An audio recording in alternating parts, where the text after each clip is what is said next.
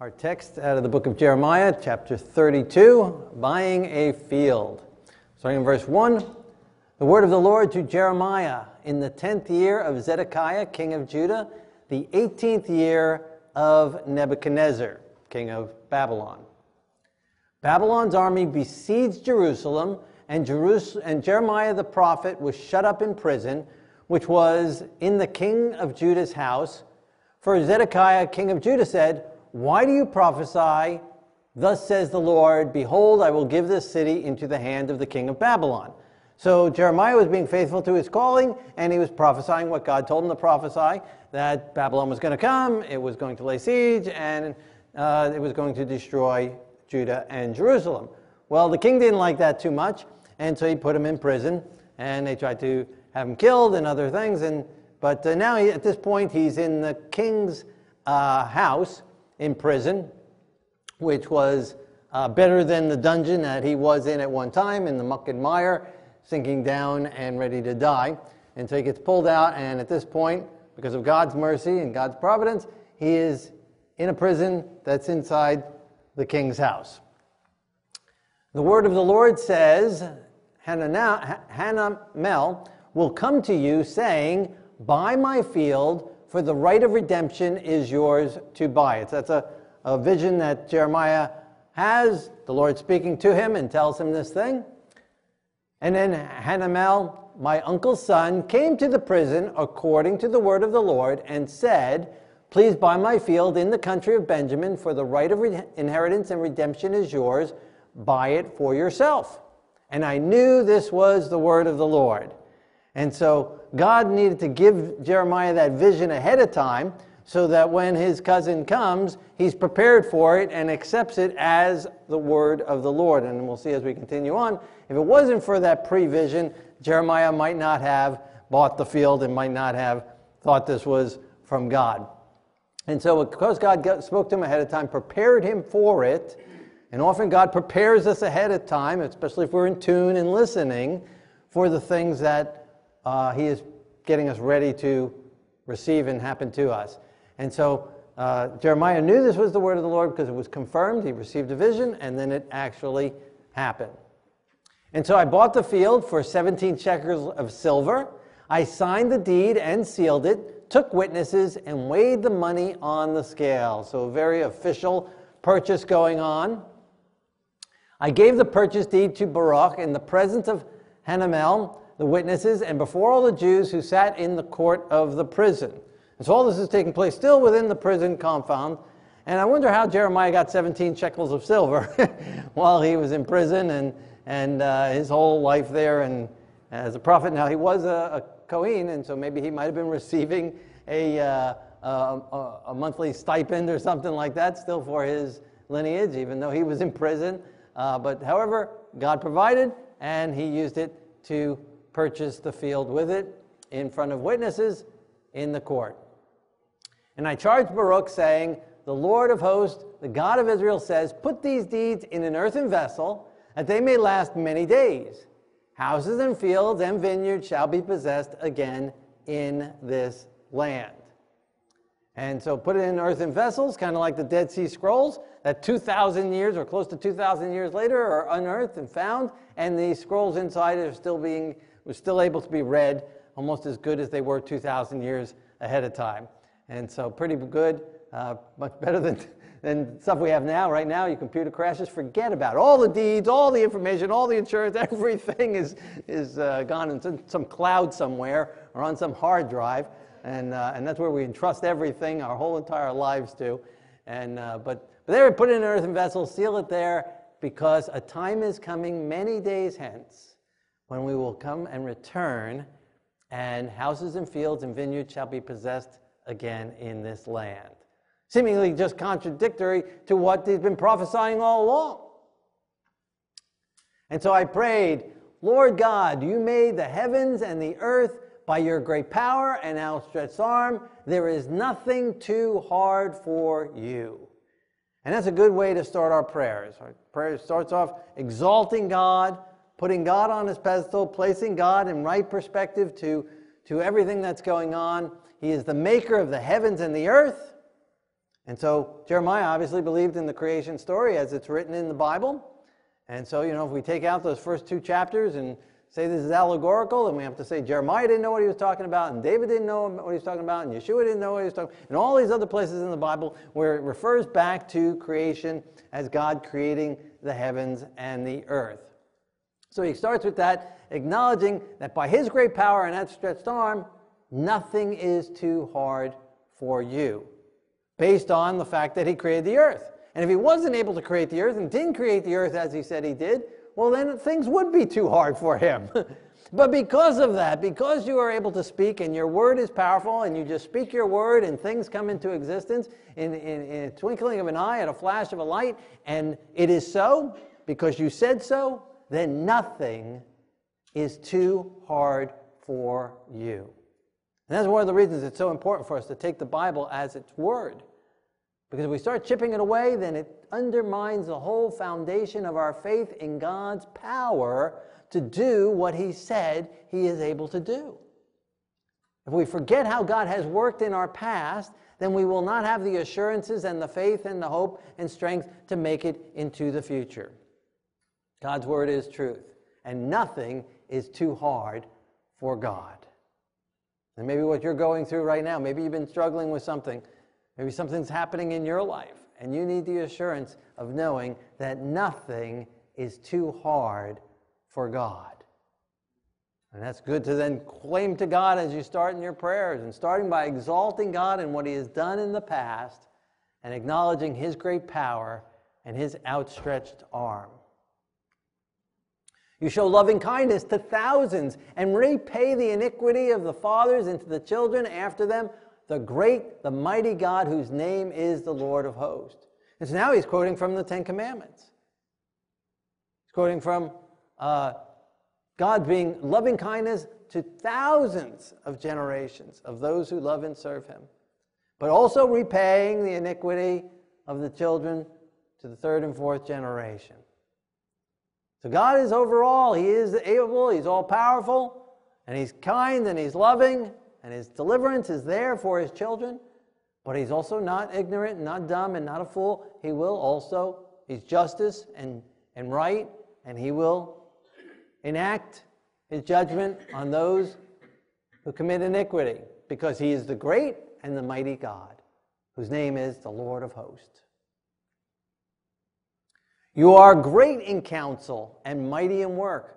Your eyes are open to all our ways and give everyone according to his ways and according to the fruit of his doings. So again, he's exalting God as the creator, as the judge, as the all seeing one, as the shepherd over it all. Nothing is hidden from him. He knows what's going on, he knows what's being said, he knows motives, he knows hearts, and nothing will escape his survey.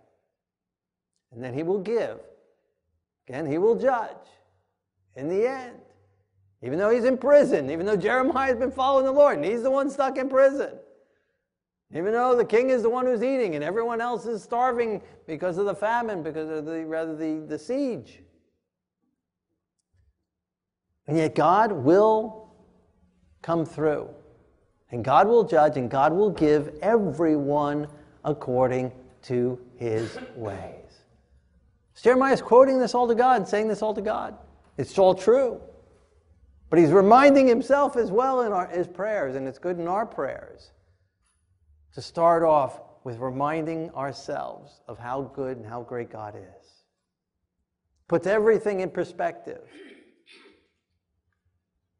You have set signs and wonders in the land of Egypt to this day, and in Israel, and among other men and you have made yourself a name. You have brought your people, Israel, out of the land of Egypt with signs and wonders, with a strong hand and an outstretched arm, and with great terror.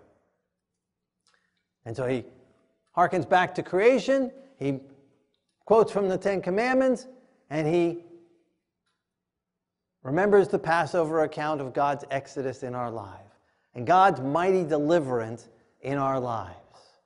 That's why it's good for us to recount the Passover year by year in remembering how God has worked in the past.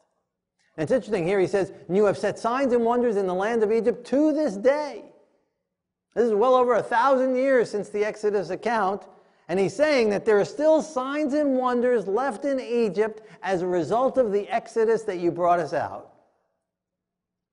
And so I don't know what uh, necessarily it was. Maybe uh, uh, Joseph's, where Joseph was, was burial. maybe that there's still a, uh, something for Joseph there, or maybe the, the cities of Goshen are there, maybe the blood is still on the, on the rocks there. There's some sign that's lasted a thousand years later that still testifies of God's deliverance. Maybe there were some hieroglyphics, whatever, whatever they call that, the Egyptian writing on the, on the wall somewhere telling the story that we just haven't found yet. Maybe some account of the Pharaoh who died in the, the closing of the Red Sea. But somewhere in Jeremiah's time, he said, You set signs and wonders in the land of Egypt to this day. So it wasn't forgotten then, it was still seen then. And it still should be remembered by us as well. Because sometimes we can start praying and we start mentioning the problem, and the problem becomes bigger and bigger in our eyes. And God becomes smaller and smaller and smaller. Better for us to start the prayers as Jeremiah is here, exalting God, recounting God's power, God's might, God's glory, the things that God has done in the past. And then it puts our problem in proper perspective. How does our problem today, your problem, my problem today, compare with being stuck in Egypt under bondage, under slavery, under the Pharaoh's rule? How does the solution to our problems today compare with God's ability to part a Red Sea, to defeat all of Pharaoh's army, and to lead us all out and feed us for 40 years? Is God big enough that created everything to be able to handle our problem today? You have given them this land which you swore to their fathers to give them, a land flowing with milk and honey. And like we we sing at, uh, at Passover, Dayenu. It would have been enough. It would have been enough. It would have been enough if you just created. It would have been enough if you just gave us the Ten Commandments. It would have been enough if you just delivered us out of Egypt. But you also brought us into the land. And so he continues to recount God's glory and God's goodness to us and all that he has done for us in our behalf. And if he's done all of these things, all of this time, all the way up to here, certainly he's not going to just leave us and forget us now. That's the purpose of Jeremiah's praying. Praying and continuing. Then he says, And they came in and took possession of it, but they have not obeyed your voice or walked in your law. They have done nothing of all you have commanded them to do. Therefore, you caused them all this calamity to come upon them.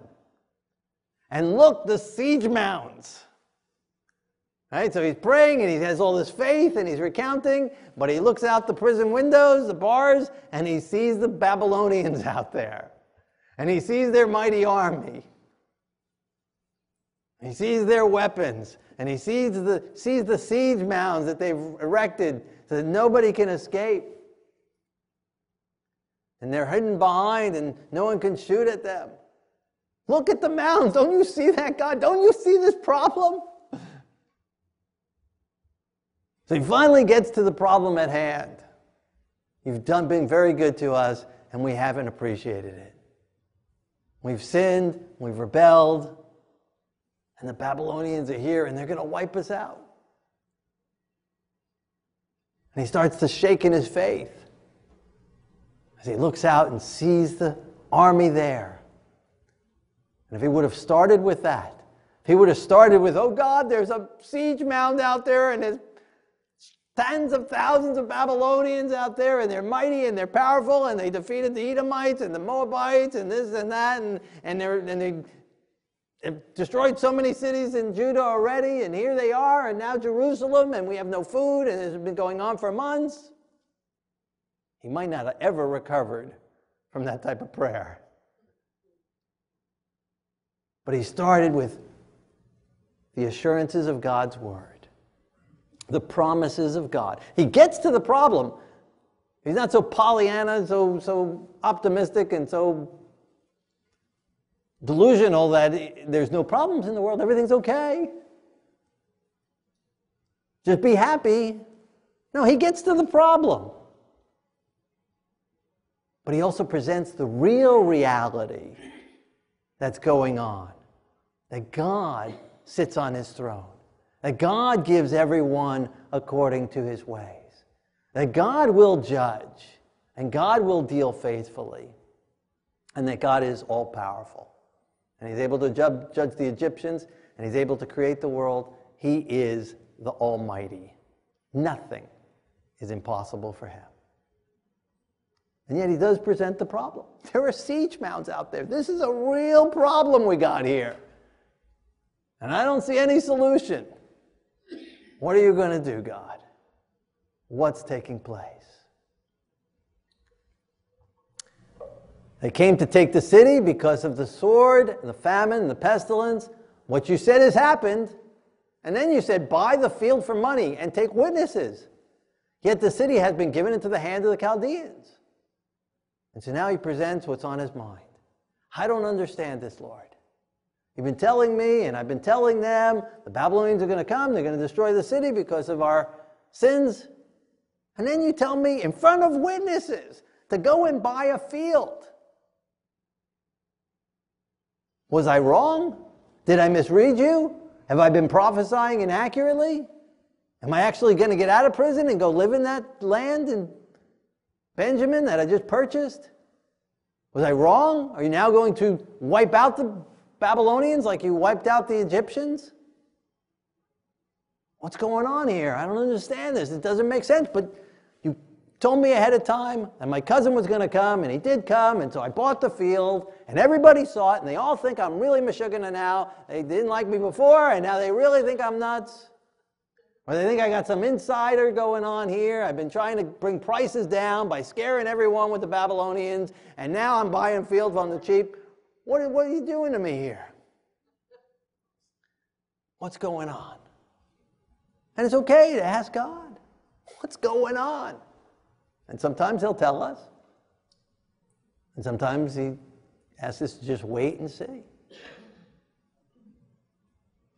And here He answers Jeremiah. And he says, And the word of the Lord came to Jeremiah, saying, I am the Lord, the God of all flesh. Is there anything too hard for me? And so, what is God quoting from? Where's he quoting from? Where's he quoting from? From Jeremiah's prayer. He's quoting Jeremiah back to himself. Didn't you say a few minutes ago There's nothing too hard for me, so now why are you worried about the Babylonians? Why are you worried about the siege mounds? Why did you worry about buying a field? What are you worrying about? Don't worry. Aren't I the God of all flesh? Isn't that what you just said? Aren't I in charge of it all? Didn't I create all things? Don't worry, Jeremiah. I'm still here. I'm still in charge. I'm still driving. I'm still in control. I've still got it. My eyes are still upon the situation. I've seen the siege mounds, and I know what I'm doing. Nothing is too hard for me. And nothing is too hard for God to do in our life. No matter what problem you've been going through, past, present, or future, there is nothing that we will ever face in this earth that's too hard for God. The devil himself, demons, principality, he's seen them all. He cast them out of heaven. There is nothing too hard for God. And if he's able to cast them out of heaven, he's certainly able to cast them out of our lives. There is nothing, nothing too hard for God. And if we truly believe that, we'd stop worrying We'd stop fretting. We'd stop looking at the siege mounds. We'd stop worrying about the Babylonians. And trust in God and be at peace. Therefore, thus says the Lord I will give this city into the hands of the Chaldeans, into the hands of Nebuchadnezzar, king of Babylon. He shall take it. The Chaldeans shall set fire to the city and burn it with the houses on whose roofs they offered incense to Baal and other gods to provoke me to anger. So don't worry, Jeremiah. Everything I've been telling you so far is going to happen just as I've been telling you, just as you've been telling them. Don't worry, you're not going to be embarrassed. You're not going to be like a, a Jonah saying that the, the city's going to be destroyed. Don't worry, it's going to happen. Just as I promised, it's going to happen. The Lord God of Israel says, I will gather them out of all the countries where I've driven them in my anger, in my fury, and in great wrath, and I will bring them back to the city and I will cause them to dwell safely, and they shall be my people, and I will be their God. What a wonderful promise. So, yes, God, Jeremiah, I'm going to do this. I'm going to, Babylon's going to be used by and destroyed, but I'm going to bring them back. And so the buying of that field had a purpose. I'm going to bring them back. They will be my people, and I will be their God.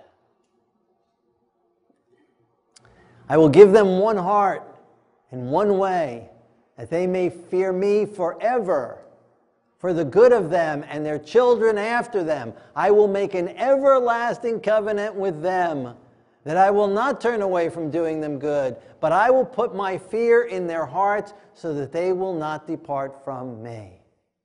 Wonderful, wonderful promises that God is giving. Now, there's some people would interpret these last few verses and say, yes, Babylon was going to come in and destroy Judah for their sins. And then the rest of the promises, oh, those are for the church. God will replace it. And that, the bad stuff was for them, the bad stuff was for Israel, and all the good stuff is for us. But I don't see a skip there, I don't see a jump there. The same they is the same they all throughout in this text. I will give them one heart and one way. I will bring them back. They will be my people. I will be their God. And they will fear me forever for the good of them and their children after them. I will bless them. I will make an everlasting covenant with them. That's what God's done. God has been faithful to his promises.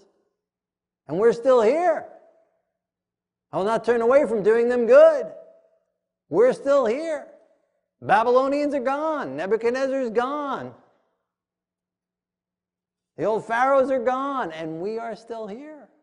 It's miraculous. He brought us back to the land as he promised. And then when we sinned again, he allowed us to disperse again, and he's brought us back again. But even in the midst of that, we're still here. God's covenant has rung true. I'll put my fear in their hearts so that they will not depart from me. And every time we start departing, God brings the fear and back into us, allows calamities, allows things to happen. We go outside of His presence, and the devil beats us up again. But it's all for our good because God loves us and He's made an everlasting covenant with us. And we're still here. Babylon came in, the Edomites are gone, the Moabites are gone, many other groups are gone. But miraculously, we're still here. When the Romans came through, they destroyed many civilizations that are no longer in existence. And we're still here. That's an absolute miracle of God. It testifies to God's promise right here of an everlasting covenant. And that everlasting covenant was given to everyone who accepts him. It's given to Abraham and all who become Abraham, followers with Abraham, all who believe. The mixed multitude that came out of Egypt with us. To the Gibeonites when we entered into the land of Canaan. To Rahab in Jericho. To Ruth out of Moab and all down through the ages who have attached themselves to the Lord God of Israel. The promise is for all, for all who will accept him at his word. And all who reject him, Jew or Gentile, would not be receiving of the promises and the everlasting covenant. God is the same yesterday, today, and forever. His promises are true. And we can receive these promises just as verily today as they were when they were given in the day of Jeremiah. He'll give us one heart and one way. Yeshua is the way, the truth, and the life. He has given us one way, one path. And He gives us one heart, one heart together. His heart, He places His heart in us, His character in us. We don't have to worry about many ways and many paths. One way, simple. One simple way. His word makes it clear and plain. And it doesn't change down through the ages. Didn't matter when we were born, it's one way, one path, with one mind and one heart. God's way, God's thoughts. And He puts His fear in Him that we fear the Lord. We can follow Him forever. And it's all for our good. Whatever we're going through, whatever trouble we're going through, whatever siege mounds are around us, whatever Babylonians are harassing us, whether because of our problems, because of our sins, because of our mistakes, or because of others, Jeremiah is suffering because of other people's mistakes. But God will work all things out together for good to those that love Him, those called according to His purpose. So we can choose to hold on to God, and He will work it out for us. So we trust in Him, hold fast to Him, recount His promises. He will not turn away from doing them good. That's an everlasting promise. He will not turn away from doing good for us. Again, the good is not maybe what we think is good, but it is good in the long run. Because everything He allows, we surrender continually to Him, will get us to heaven. And that is good. And that's what counts. It's not this earth that counts, it's not this flesh that counts. It's getting us to heaven that counts. And so he will not turn away. His everlasting covenant to you is he will not turn away from doing you good. That's a wonderful promise. And he puts our, his fear into our hearts so that we don't depart from Him. He'll do everything He can to keep us from departing from Him because He loves us and He doesn't want to lose us. He doesn't want us leaving Him because He's the source of life and He doesn't want us leaving that. And so He does everything He can to keep us close to Him. Sometimes it's with blessings, sometimes it's with calamities but all things to keep us from departing from Him. I will rejoice over them to do them good. I will assuredly plant them in this land. Not Texas, not Alaska somewhere. I will assuredly plant them in this land with all my heart, with all my soul. That's God talking with all his heart, with all his soul, he promised, and he has. Just as I have brought all this great calamity on this people, so I will bring on them, the same people, all the good that I have promised to them. God's consistent. Promised calamity, he brought it. He promised blessings, he brought it. And he brought us back to that land. Again, it's miraculous. The 70 years later, that was miraculous. In 18, 1948, that was miraculous. And he'll bring us into the eternal promised land, and that will be miraculous. Create a new heavens and a new earth, and a new Jerusalem, and that will be miraculous. He will bring us into the land. The meek shall inherit the earth.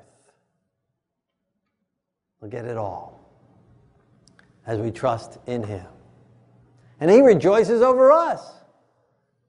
Isn't that amazing thing? A God who gets happy because of us. He rejoices over doing good to us. He loves giving gifts to us. He loves doing good to us. He loves blessing us. It makes him happy. We think of God, do we think of emotions like joy and happy, that he gets happy and giving gifts to us and doing good to us? and planting us in the land? Of everyone who's going to be the happiest in heaven, it's going to be God. He's going to be the happiest. He's going to be running around for joy. His children are home. We're all together. One big Thanksgiving meal. Continually. He'll be happy. And he enjoys blessing us and rejoices over doing us good. So you think you're happy when a blessing happens to you, when a prayer is answered. He's happy. He's rejoicing. All of heaven is rejoicing. Angels are jumping up and down. God's giving them high fives. They're all rejoicing together when they see us walking in their ways and rejoicing in them. Men will buy fields for money, sign deeds and seal them, and take witnesses in the places around Jerusalem, in the cities of Judah, in the cities of the mountains, in the cities of the lowland, in the cities of the south. For I will cause their captives to return, says the Lord. When I bring them back, it's not going to be just to Jerusalem. I'm going to take over the whole entire land to the south, to the north, to the east, to the west, to the mountains, to the lowlands, to the cities, to the country. I will plant them back in the land. Not just a small little remnant, but I will bring them back and they will fill the land. Mind blowing to Jeremiah when he's seeing people killed and people dying of starvation and famine and, and, and pestilence and, and, and, and suffering, and who's going to be left to come back? I'm going to fill the cities, I'm going to fill the country. And he did it, and he did it again. Absolutely miraculous.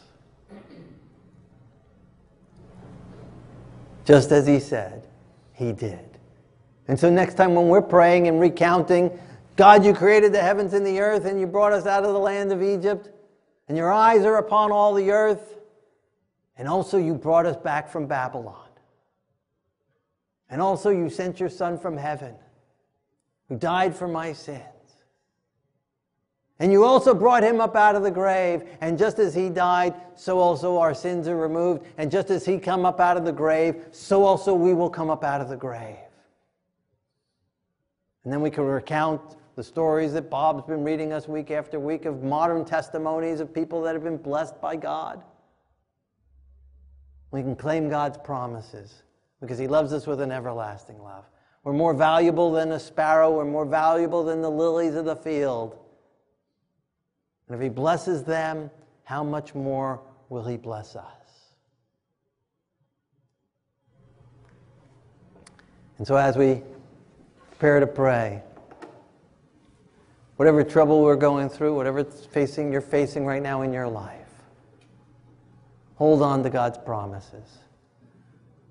Remember how God has worked in the past. And let your problem shrink down in comparison to all the things that God has done in your life, in other people's lives, and down through the ages.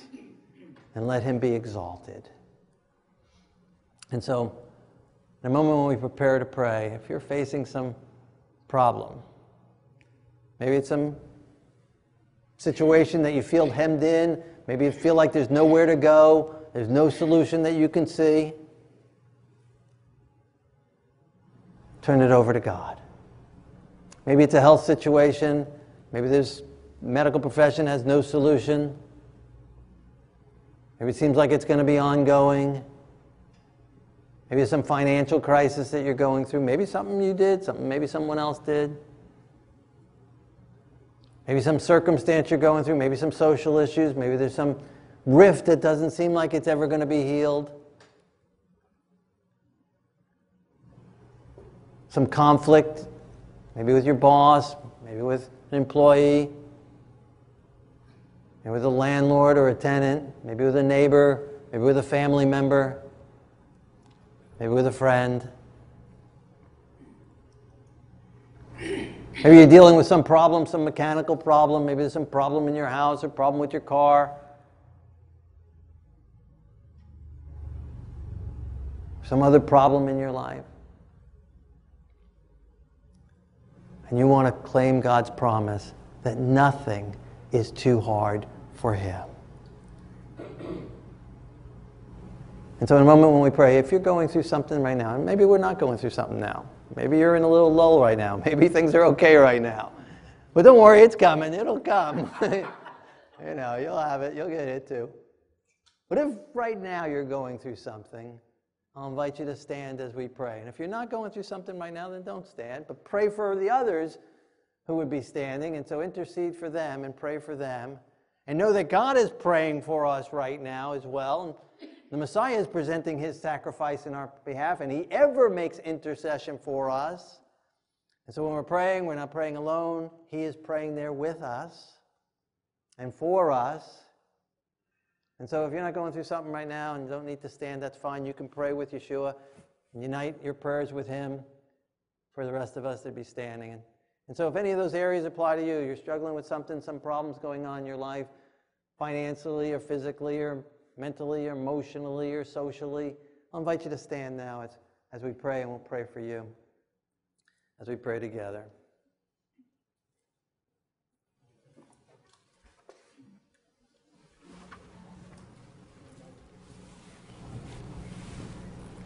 Our Lord and our God, King of the universe, we praise your name, for nothing is impossible for you. Down through the ages, you've testified and proven over and over again your power and your might over the things of this world, over the powers of this world, over the kingdoms of this world, over the people of this world, over the bullies of this world, over the devil and all the principalities of darkness, over individual situations. You've testified that you love us. And that you've promised never to leave us nor forsake us. Down through the ages, you've delivered us. And even in all those that you've laid to rest, we have the promise of the resurrection because you yourself were resurrected. And so, Lord, you see those of us standing and you know our needs. You see the siege mounds. You know the problem. And so we just lay it at your feet.